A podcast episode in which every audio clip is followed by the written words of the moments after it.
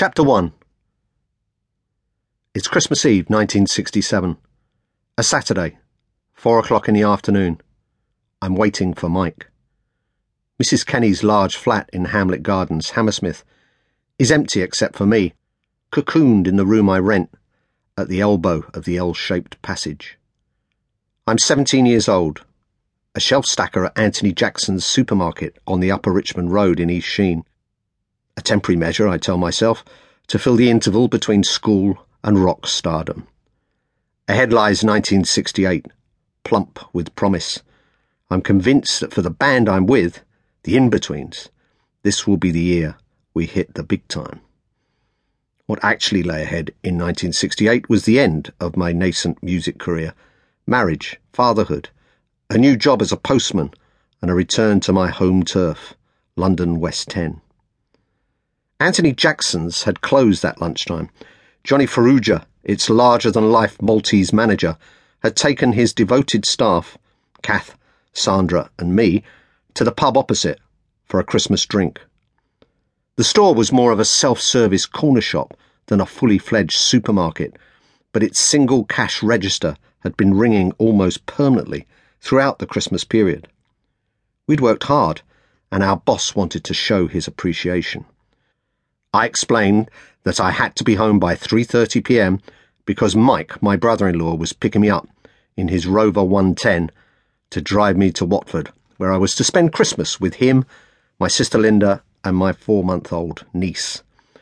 Johnny Farrugia fussed over us in the pub, insisting on buying all the drinks. After clinking our glasses in a Christmas toast, he distributed our presents. Hard work is all I asking, he announced in the English that remained eccentric after 15 years in the country he adored. You fucking Brits, you don't desert this country. Always you moan. You don't appreciate what you got. I knew what my present was as soon as I saw the shape of the package. Johnny was well aware that I idolised the Beatles.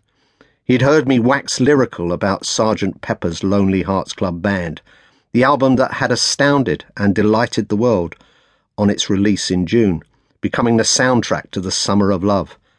And we'd stood together in the warehouse at the back of the store, like mourners at a funeral, as A Day in the Life, the final song on the album, wafted its beauty from the big blue portable radio.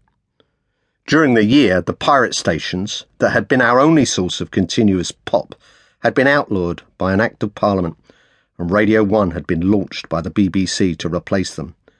In a final act of defiance, Radio Caroline had gone off the air to the strains of this track, which had been banned by the BBC on the grounds that it glorified the drug LSD. Poor old Auntie apparently had no such reservations about another number from the album, Lucy in the Sky with Diamonds, which they happily and unsuspectingly played. The highlight of the three channel television schedules that Christmas was to be the Beatles' Magical Mystery Tour film on Boxing Day, the soundtrack for which had been released as a six track extended play disc. My magical mystery Christmas present had cost Johnny Farrugia 19 shillings and sixpence. I knew that because the Fab Four had insisted that the record must be sold for under a quid.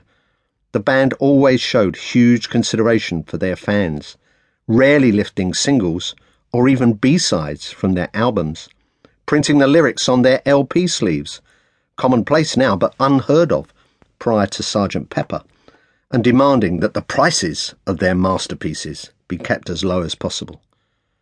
Now, a few hours after that Christmas drink, I sat in the fusty damask comfort of my room, waiting for Mike.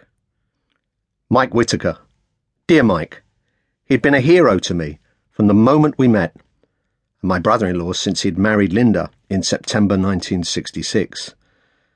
Mike had come into our lives just as my mother's heart condition worsened and entered its final phase. It was he who quietly and solidly supported Linda and me through our mother's last illness and her death. He who had paid for the rosebush and a little plaque marking the spot in Kensal Green Cemetery where her ashes were scattered. Lillian May Johnson Born 11th of May 1921, died 4th of March 1964.